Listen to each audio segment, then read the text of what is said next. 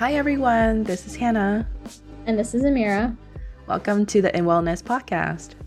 Today, we will be talking about imposter syndrome and how you can conquer the negative thoughts that make you feel like a fraud. Oh, goodness. This is such a big topic, and I'm so glad we're bringing on to the podcast.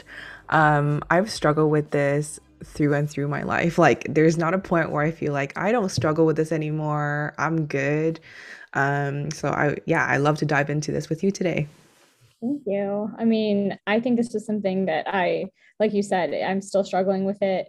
Even while like looking over this episode and getting ready to talk about it, mm-hmm. it's still something that's very much present in my life. So I'm excited to explore what our thoughts are around it. Yeah. So, what is your definition of imposter syndrome and what are some of the triggers you experience?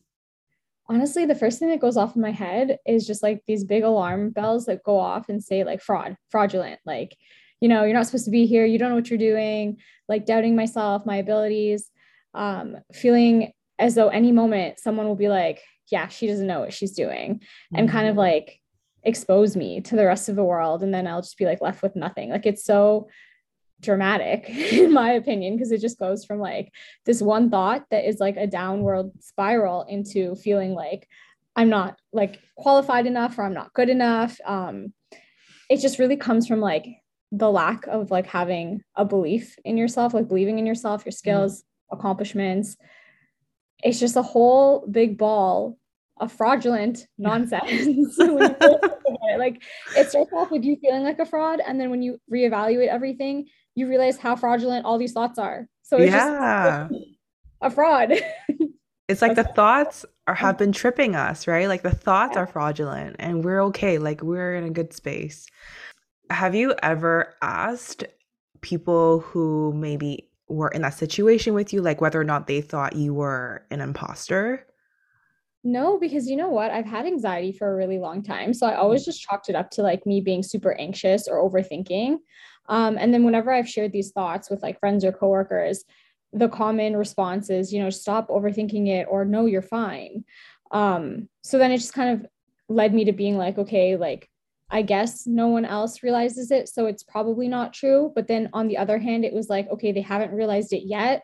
So it's just like this double edged sword of like really having to like sit yourself down and going back and reminding yourself that, you know, you're good, you're meant to be here, you know what you're doing. Like it's just a very interesting topic. Like I think when people hear about imposter syndrome, they don't really recognize what it is until they fully explore what the details of it are. Like it just it's something that gets thrown around so often that I don't think a lot of people even know that they may even be having to deal with it. Yeah, and I think it's closely, like you mentioned, closely rela- uh, related to performance anxiety or anxiety in general. I feel like for me, in times I felt like an imposter, especially at work, it doesn't actually matter how many validations, like verbal validations or factual validations people give me, especially like from higher ups, like managers, colleagues, um, about like my work performance or something that I'm doing well. Still, I have this sense of they're just saying that to make me feel better and that um, I'm actually not as great as they make me out to be. Yeah. I mean, just to touch on like what you said with work comments and just things in general, like people will be like, oh, Amira, like you're so great at this or you're so nice and you're so that. And i literally will be like huh? Like who are you talking about? Because that can't be me. And then other people are like like i keep hearing these great comments about myself. And i'm like really? Like me? Are you sure?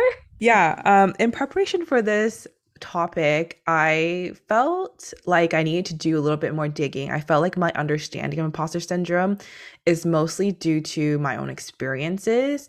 And I just wanted to see like what was out there in terms of um, applying this uh, understanding of what it is to women, especially. Um, I know a, a, bulk of our listeners are women, and um, perhaps they are women of color as well. So, to recommend an article I came across in preparing for this episode called Stop Telling Women They Have Imposter Syndrome. Um, it's by, don't you love it? It definitely it. drew my attention. I'm like, I need to read this.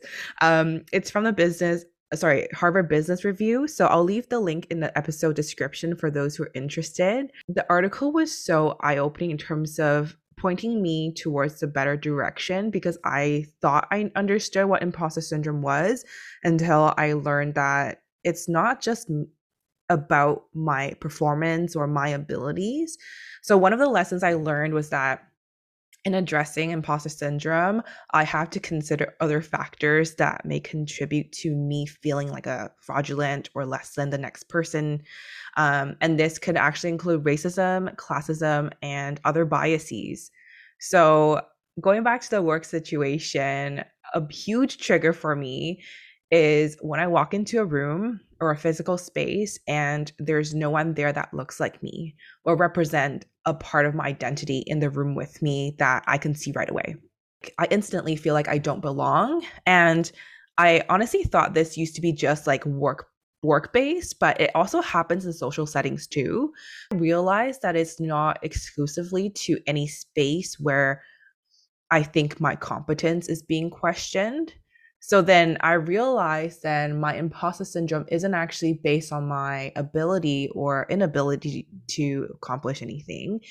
It's really about the judgment people, in my opinion, the judgment people pass on either directly or indirectly to me about who they think I am and who, like what they think I can and cannot accomplish. And so that's what hits me so hard because it's like I can't control that kind of judgment, but I can feel it. Yeah. Mm-hmm. No, I I agree with you. I think a lot of the times it's you know your skills and what you're capable of, but then when you're put in a position where you feel like other people are doubting you or that it's they make it kind of clear that they aren't on the same page with you and you don't know what you're doing, I think then you start to question yourself and reconsider if you really are good at the things that you thought you had handled. What were some factors that you thought about in terms of how imposter syndrome um, affects people? Um, well, going back to what I said earlier, like I feel like a lot of people don't even recognize it to be imposter syndrome. Mm. Like when I first started with it, I thought it was just me being overly anxious, overthinking. Um, I tied it in with like self-esteem issues, confidence issues, but then after more thought, I was like, you know what? Like it's not that I struggle I mean, in the past, I've definitely struggled with like self esteem and confidence, but I, I feel like I've come a long way from those days. And yeah. now thinking about it, I'm like, okay, like if I have these things kind of on lock or that, you know, I've come so far with my progress with these things, why do I still feel this way? And then it just goes back to this whole thing of like this feeling of self doubt, but also just other people's perception of what they think that I am. And then me taking that in, kind of soaking it up like a sponge, and then eventually just kind of like believing it or like just like half-ass agreeing with them like yeah sure like if you want if that's what you want to think cool. And just you know a part of me just wants to be like you know you don't know me like whatever. But then there comes a point where you're just kind of like this is just getting really difficult. And like an example i can share like with imposter sh- syndrome is that personally like i feel like every time i go to mosque i feel very different. Like I feel like I don't fit in. I feel like people know that I don't fit in. I feel I don't I don't even know why I've like ranked it this way, but I feel like everybody else has their life together, knows exactly what's going on all the time and even outside of like you know prayers and all of those things, but in general like the mosque community it's like very close knit mm-hmm. and I mm-hmm. almost feel like an outsider. But then when I think back and I look at it logically, it's like I've been going to the same mosque ever since I was little. Like I've been around the same people since I was little. Like I know just about everyone here. So why is it that I feel this way? But I think that like growing up, because my up, upbringing was a little bit different and I wasn't maybe learning things the same way as everybody else. And there was definitely a bit of a language barrier because I could understand the language, but I wasn't so great mm-hmm. with speaking it. People just like wrote me off as like being dumb. And I think that like I took that at such a young age, like throughout Arabic school and just growing up in like a mosque community to even now when I feel like I go there, I feel like people are like, oh, Amira's here. Like, and it's just more of like a almost like what why is she even here? Like who cares? Like not who cares but just kind of like um who cares is like the wrong word but just kind of like why does she care? Like to be here you know? Like she doesn't like to me i feel like i don't fit in but then the perception i feel like i'm getting back is just like well if she doesn't care and if she's like you know out there doing her thing and out there meaning like not following mosque life to the t then like why is she even here and it's just been something that's like stuck with me and i think that that's kind of where it always stemmed from because like you know i wanted to be a part of the community as much as i could be um, but everyone has different experiences growing up family lifestyles were different Um, and I feel like, you know, I didn't I didn't start at the same spot that everyone else did. So I've always just been catching up. And even to this day, I feel like I'm catching up. So I think that's where my whole thing started. Yeah, I I could resonate with you to some degree about feeling left out and more of like a social sla- slash like a cultural community and a religious community. Um, it's a little bit different than what I feel at work because I feel like when I feel that my abilities aren't up to par at work, it seems like there's always something I can do to make up for it, whether it be you know, getting more training or learning more, getting more experience. But when it comes to things that I cannot change, I almost feel like there was really no group for me at church. I used to go to church when I was younger, mm-hmm. and I always felt like, okay, I really have to try hard because I believe in going to church and I believe in the teaching. So I want to, you know, pursue this. I want to learn more. But at the same time, balancing that with you know, I really don't feel like I align with these people in different ways. And for some reason, I feel like I they're they're like automatically my friends or I should consider them as my kind of my group or my friends just because they go to church. Um and I, like I carried that mentality all the way through university and then it hit me because I joined this like club and so I thought like, oh, this is my place to be. Like this is it. And I wanted to be friends with everyone, literally everyone. Because I thought that um building on the commonality of like growing up as Asians in Canada, um, and having the same faith would really you know put us on the same level in terms of understanding each other. But um i would say to be honest that wasn't really the case and it was quite actually disappointing. Um so i definitely get you when you say that it's really difficult when we face imposter syndrome with situations where we can't change anything about ourselves to feel like we can fit in more yeah. I mean, mm-hmm. I feel like I gave it a genuine effort and to this day I still do try. But I've just reached a point where like even like you said with friend groups, it's like I tried so hard to like fit into like this one space.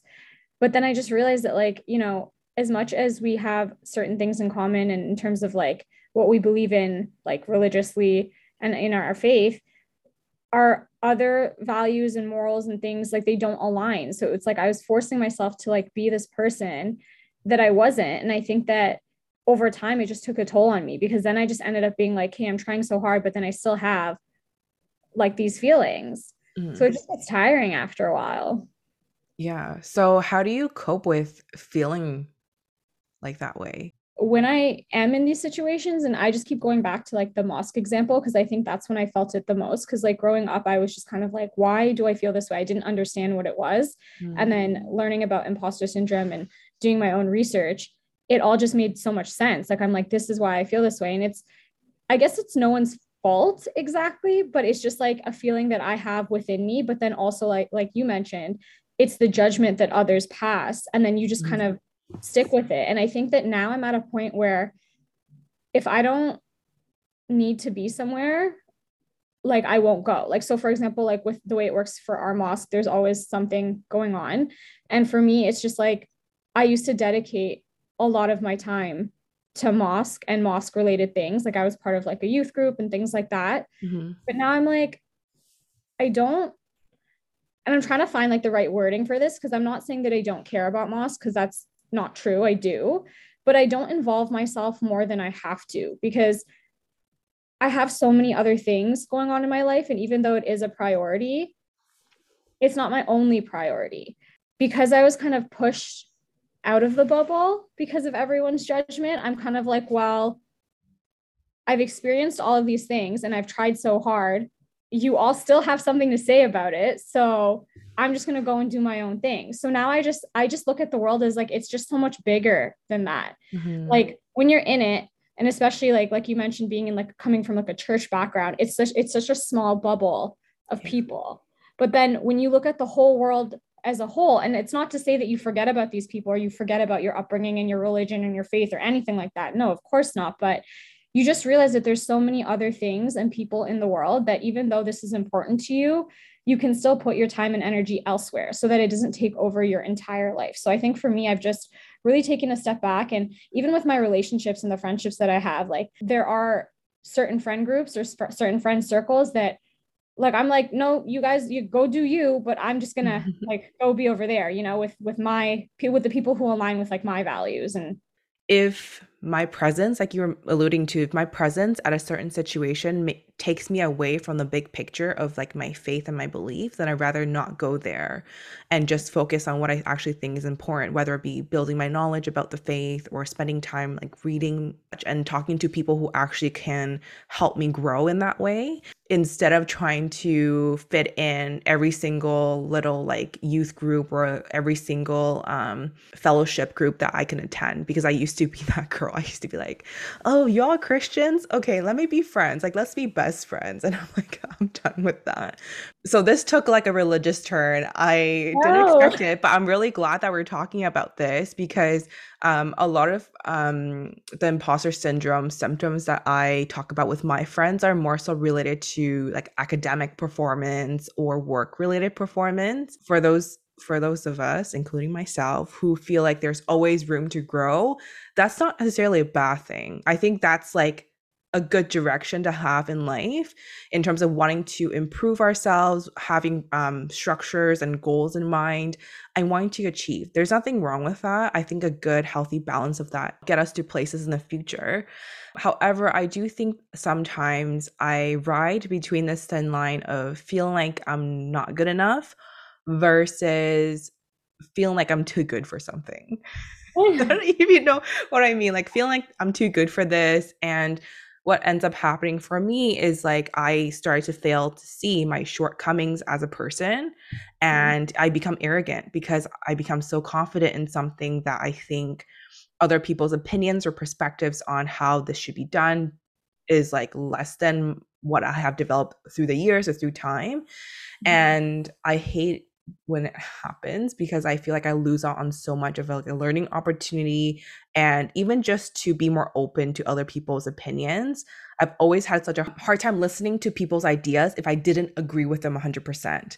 And I'm I'm learning to do that a little bit better. When I spend too much time feeling like I'm too good for something or if I spend too much time on the other side where I feel like I'm never good enough for anything, that's when I start to get unwell. That's when I start to, this is spinning out of control.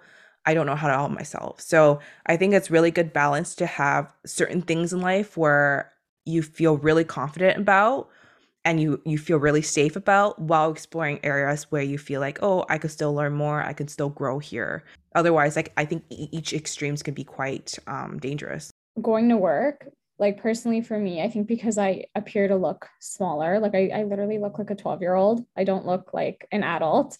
Um, i think for me the biggest struggle that i've had is really getting people to like stop and listen to what i'm saying because a lot of the time it's overlooked. Like it's just i have this appearance of like looking like like a little girl fresh out of high school or university or whatever like people are shocked when like you know eventually they do come around and say like if you don't mind me asking like how old are you? And then when i disclose my age they're like oh. And then the conversation will take a turn. Then i can tell that they're taking me serious because they're like mm-hmm. oh like yeah like she's had like years of like school and, and work experience. Like she knows what she's talking about. But at a first glance like i always feel like i almost have to like overly prove myself for them to take me serious because then i just feel like a little little girl just like skipping around town.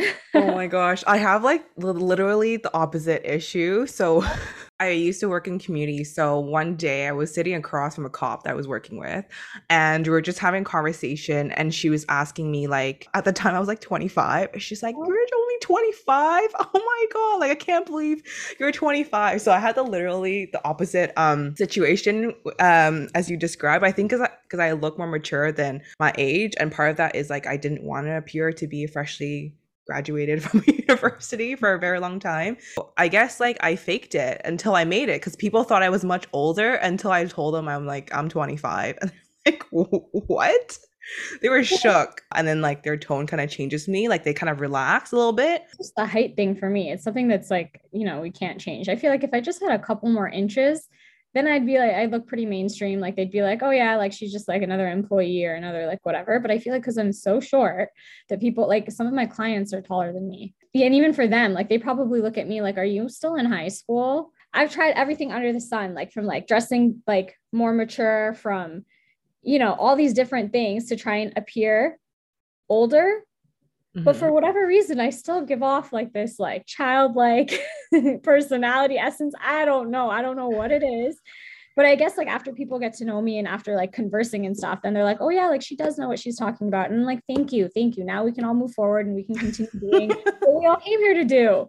So I mean, I don't even know. It's just something that I feel like I'll have to struggle, not struggle, because I mean it's not that hard of a it's not really a big problem. But the way I like to see it is that when everybody is 80 years old, they will mm-hmm. appear to look 80 or older. But I will be 80 and I'll actually look like I'm 50 or 60. So hey, really, there you go.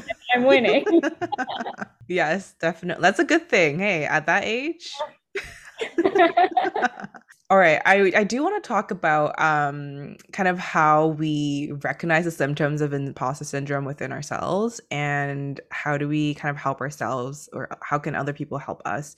So, I like to break it down into categories. I'm like a very like list organized type of person. So like I like ask myself like okay, like what led you to believe this thought? So like if I feel like someone is uh, judging me in a certain way or like i'm feeling like i don't fit in for example and it has to do with maybe the way someone has spoken to me or something that they've said like i'll reevaluate and ask myself like okay like why do you feel this way? Where did it come from? And is it true? Like is it factual or is it mm-hmm. just someone else's opinion? And then also taking into consideration like what we've spoken about that sometimes people's reactions have nothing to do with you and everything to do with themselves. And then mm-hmm. after i kind of like dissect it then I'm like, I'll take a deep breath and I'll be like, okay, so like, if it's not something that, you know, feels like an imminent problem, if I'm just running circles in my mind and on paper, everything is really just adding up to be like something that I can just write off, mm-hmm. then I'll really try hard to like, you know, just take a deep breath and move forward. Sometimes in certain situations, um, because of like the anxiety, I start to panic a little bit internally and then i just have to remind myself like you know do the different strategies that i've learned over time like you know do your deep breathing. Like i think my anxiety has like worsened. Um so i think that i'm more on top of kind of recognizing when i don't feel well yeah. um just so that i can avoid a snowball effect. Because if you're already anxious and then you feel like you're an imposter and then you get even more anxious because you're anxious about being an imposter you can see how this just leads to like one whole shit show of a of a storm. So I think really just like breaking it down and then sometimes even like talking to like my trusted friends and family members and just like explaining the situation, why I feel a certain way.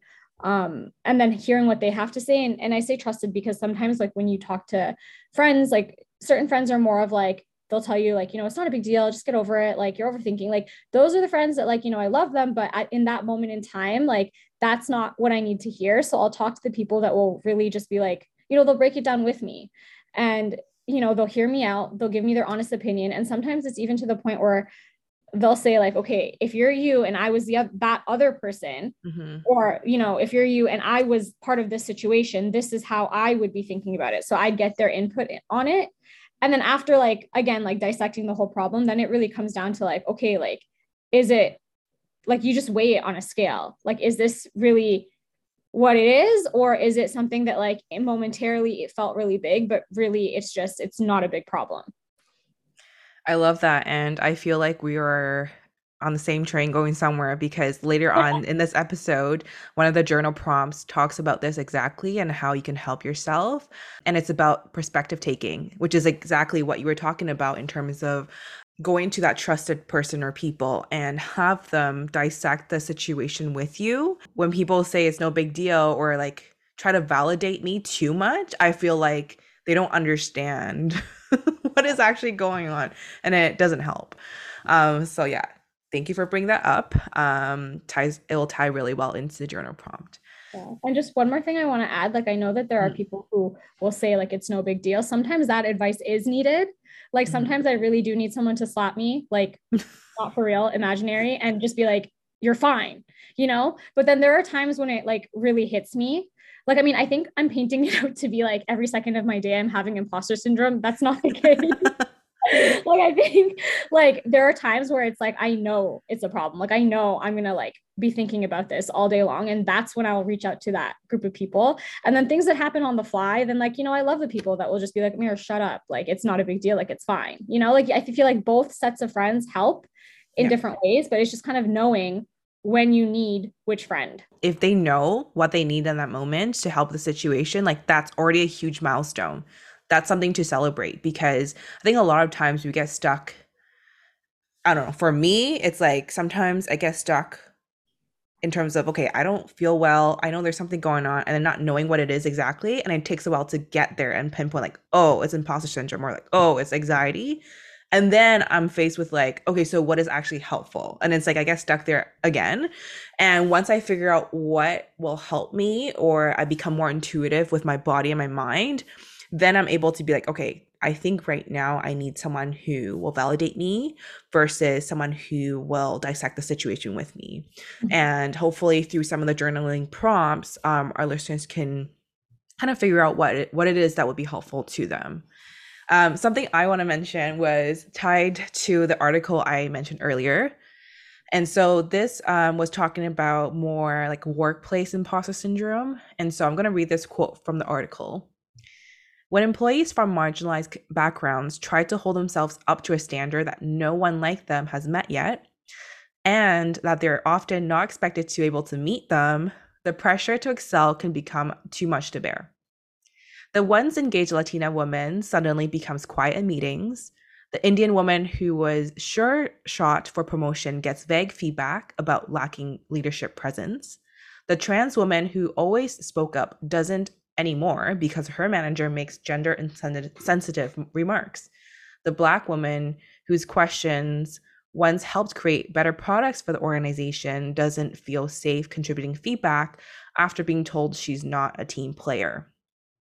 For women of color, universal feelings of doubt become magnified by chronic battles with systemic bias and racism.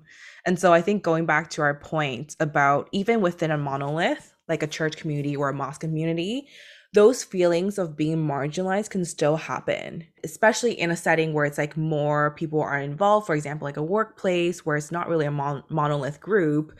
Um, it could be magnified. People can feel like they have their presence isn't important enough and that nobody really cares about their stance. And I think um, in order to address I think imposter syndrome well is to understand where is this all coming from? You know, like I said many times in this podcast episode already, is it something we can change with, you know, encouragement, with our attitude shifts, with knowledge building, or to something that we cannot shift. so, whether it be biases other people have, racism, classism, whatever it may be. And sometimes understanding that is liberating. I think at a certain point in my life, I just realized that it's not about me. It's not about me feeling insecure because there's nothing I should be insecure about. I'm okay. I'm good. It's about other people's negativity that's impacting me. Yes. And Yes, facts. and even recognizing that was so empowering because imposter syndrome effect, affects people like you and I who I think identify as high achievers um, more, like way more, disproportionately more. If you feel safe enough to address the issue, if you're in a place where you feel like there you have allies, you have people who are in your corner, ask them to help you address the issue because then it becomes more than just issue within ourselves. It's more of like a cult like cultural piece like workplace cultural piece or um, communication styles even how we speak with each other. I will say that's kind of my recommendation. It's not always possible because i know that for um, minorities or like people who identify as minority it sometimes feel really threatening to speak up when they are like the only one who's maybe a person of color or women uh, in a room. Sometimes it's not just about us, it's about greater issues that um, we need to be aware of. Yeah, I think that's important to address as well because I think that a lot of people take things internally and think that it's always about them, but it's like a bigger issue that it's so outside of their control. And sure, they can advocate for it and they can speak their mind on it, but it really just comes down to like in the workplace just being more aware of these things and being more inclusive and actually trying. Because i know of a lot of workplaces that you know will implement trainings and different things and then you know people will just kind of skip through the training to say that they've done it. Mm-hmm. but then on a real day to day you hear comments or you see certain things being done and you're just kind of like but what happened to everything that you learned in in the training? You know? Yeah. so it's definitely something that i think needs a lot of work um i don't think it's something that i mean as far as i know that like any company has really been able to combat and say that they 100% have everyone on the same page. I think it's also like a generational thing too. Yeah. Um, I think people growing up now, um, part of like I guess the millennial millennial millennial millennials millennial. Okay. Gen Zs, Gen Ys, Gen X. I, I, I, can't speak for Gen what Z. What era am I in? I, I can't know. speak for Gen Z. Gen Z, I don't know. I don't know about them.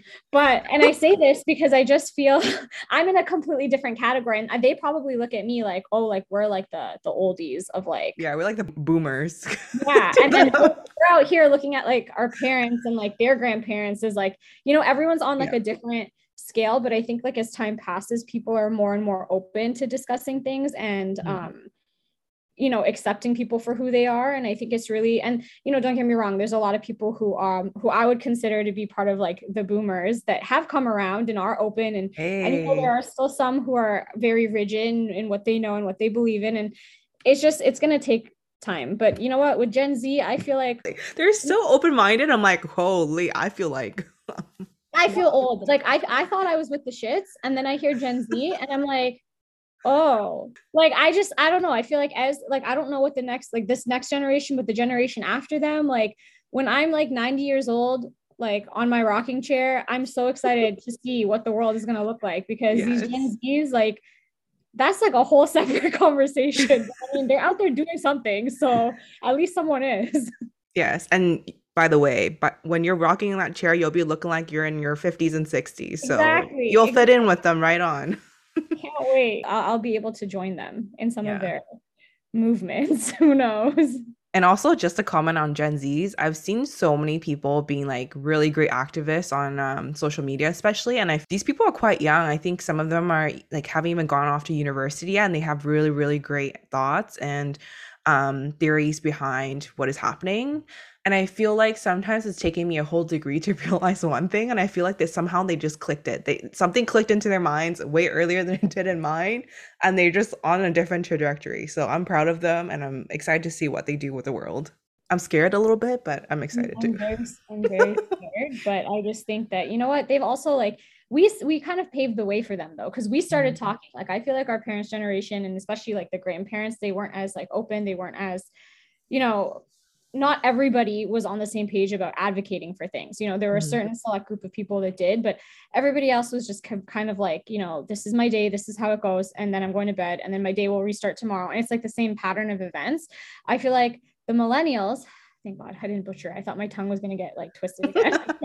the millennials were the ones that started speaking up, and like now Gen Z has something to say about everything. So I know they got they got wild thoughts, and it's like whoa, it's like mind blowing sometimes. I'm like, how did you come up with that? That was ingenious.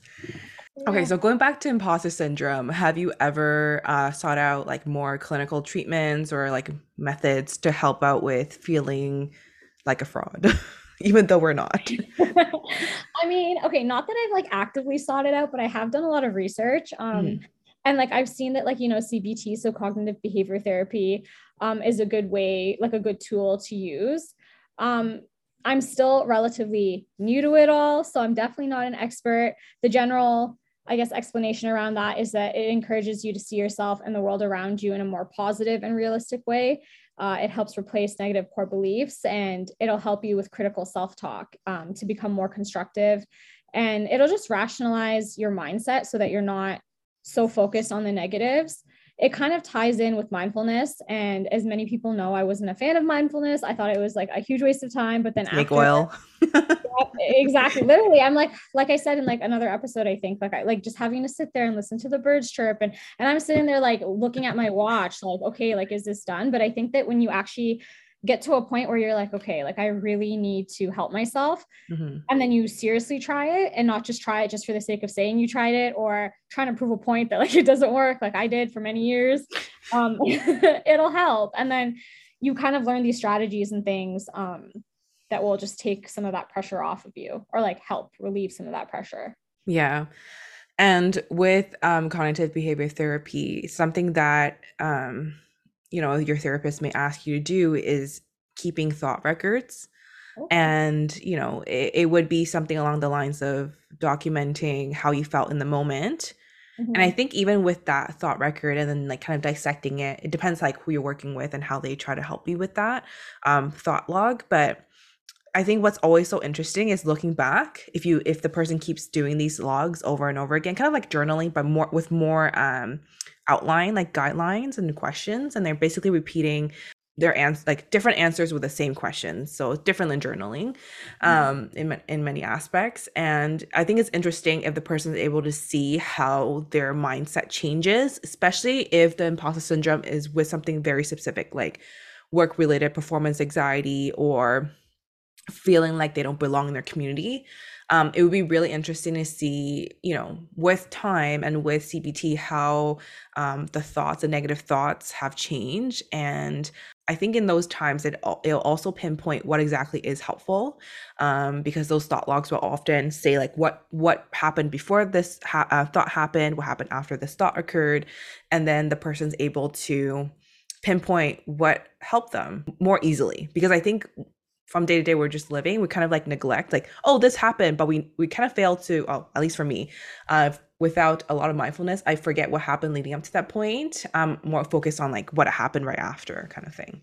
Yeah. Yeah. And just to add on to that, one of my really close friends, she actually um, helped me with this whole thought process thing. So she was saying that um, with every one negative thought you have, think three positive things on top of mm. that it's some it's like a shorter exercise to do like in the moment um and it's it's easier like if you don't if you're not have like a pen and paper handy if you're not with anyone like you know even if you think something that's you might think is like on a smaller scale like I don't know, like my hair looks stupid. That's something I literally say to myself all the time. I'm like the queen of having hair problems. And it's such a small problem. But then it, it, you can see how you can use this. And okay, my hair looks stupid, but I like this, this, and that. You know, cool. Then you feel a little bit better. And you can use it for like smaller things, smaller scale things to like bigger things and even like imposter syndrome if you feel like you know i feel like i don't really fit in today you can count that as a negative and then add like three positives as to like why you do belong and kind of counteract it. Mm. So I mm. think that that's that's been something that's really helped me and a really great tool. And you can just do it in your head and it's done, and you you feel better. I mean, at yeah. least.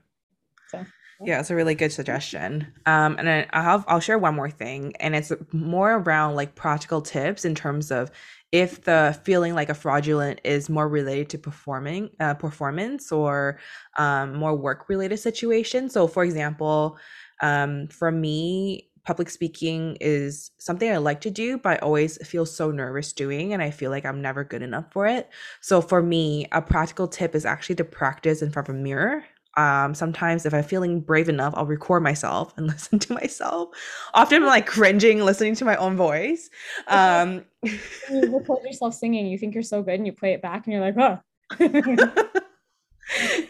yes, different story than um, trying to public speak, but yeah, singing, I'm not trying yeah. that. yeah, I will say that with time, like I used to really, really hate my voice when I re- did record, but I think, um, you know, being a podcaster, I have to listen to my voice playback so many times that I'm just kind of over it. I kind of apply the same theory. Public Speaking stuff. Yeah, so like you know, I'm practicing public speaking. There's nobody in front of me except for you, but it, it hopefully it'll, it'll kind of help me in the future if I ever have to. It's almost like exposure therapy you know like when they say like if you're scared of something you gotta make steps towards exposing yourself um to it in in a in kind of a safe steps. So for me it's like if i don't have the opportunity to practice in front of a live audience i'll practice in front of a mirror.